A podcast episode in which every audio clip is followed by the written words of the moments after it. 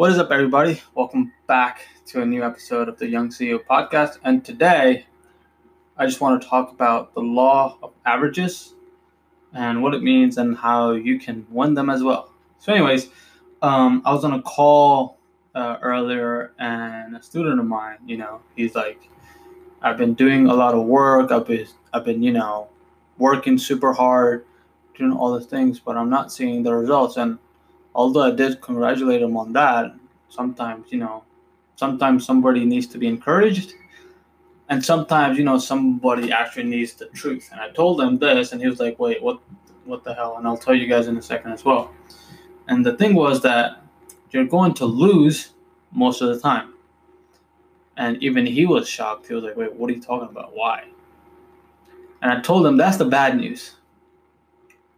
The good news is the law of averages can be manipulated in your in your favor. And he was like, I'm so confused. What do you mean? So I was like, for instance, think of a golf enthusiast who every year goes out and buys thousand dollars worth of brand new golf clubs and golf equipment.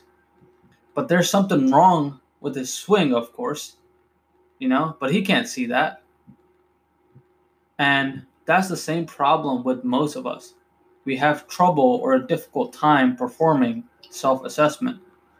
This golf player has a problem in his swing, and a new equipment won't fix it, a better course won't fix it, better weather won't really fix it.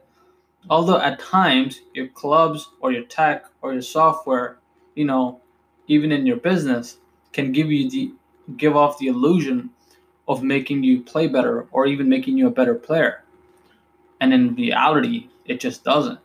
You know, because the just the law of it's just the law of averages at work. So he was like, How do I get the law of averages to work in my favor? And I was like, just hack it. And he's like, What do you mean? I was like, Well, imagine if this golf player, instead of getting a new set of clubs, were to put that money somewhere else. How about he went to somebody that, you know, was better than him and got coached? Or how about, you know, he put his money where it would give him not just one times ROI, two times ROI, but 20 times and even oftentimes 100 times ROI. And at most times, when people are like, huh, I should do that.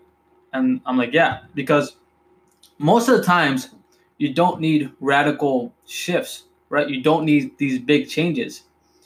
All you need is a few tiny tweaks and you know that they couldn't found out that that you couldn't found out on your own.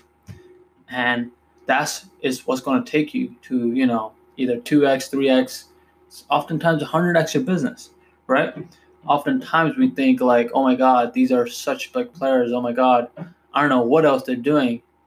And it's not something that's super big. It's just the small stuff that you haven't learned yet or uh, gained a perspective upon. So that's all for today. Um, you know, I want to keep this short and everything. You know, just know that sometimes um, make sure to get somebody that, who can help you out rather than buying new tech or new software that's going to solve your problem. You know, because if somebody's ahead of you, they have more experience, they have more you know knowledge i think they can guide you on what to do next rather than you know you going out and trying it by yourself because that may waste a lot of time and a lot of money as well. That's all today my friends. I hope you enjoyed this and please leave a review. And yeah hope you guys have a wonderful day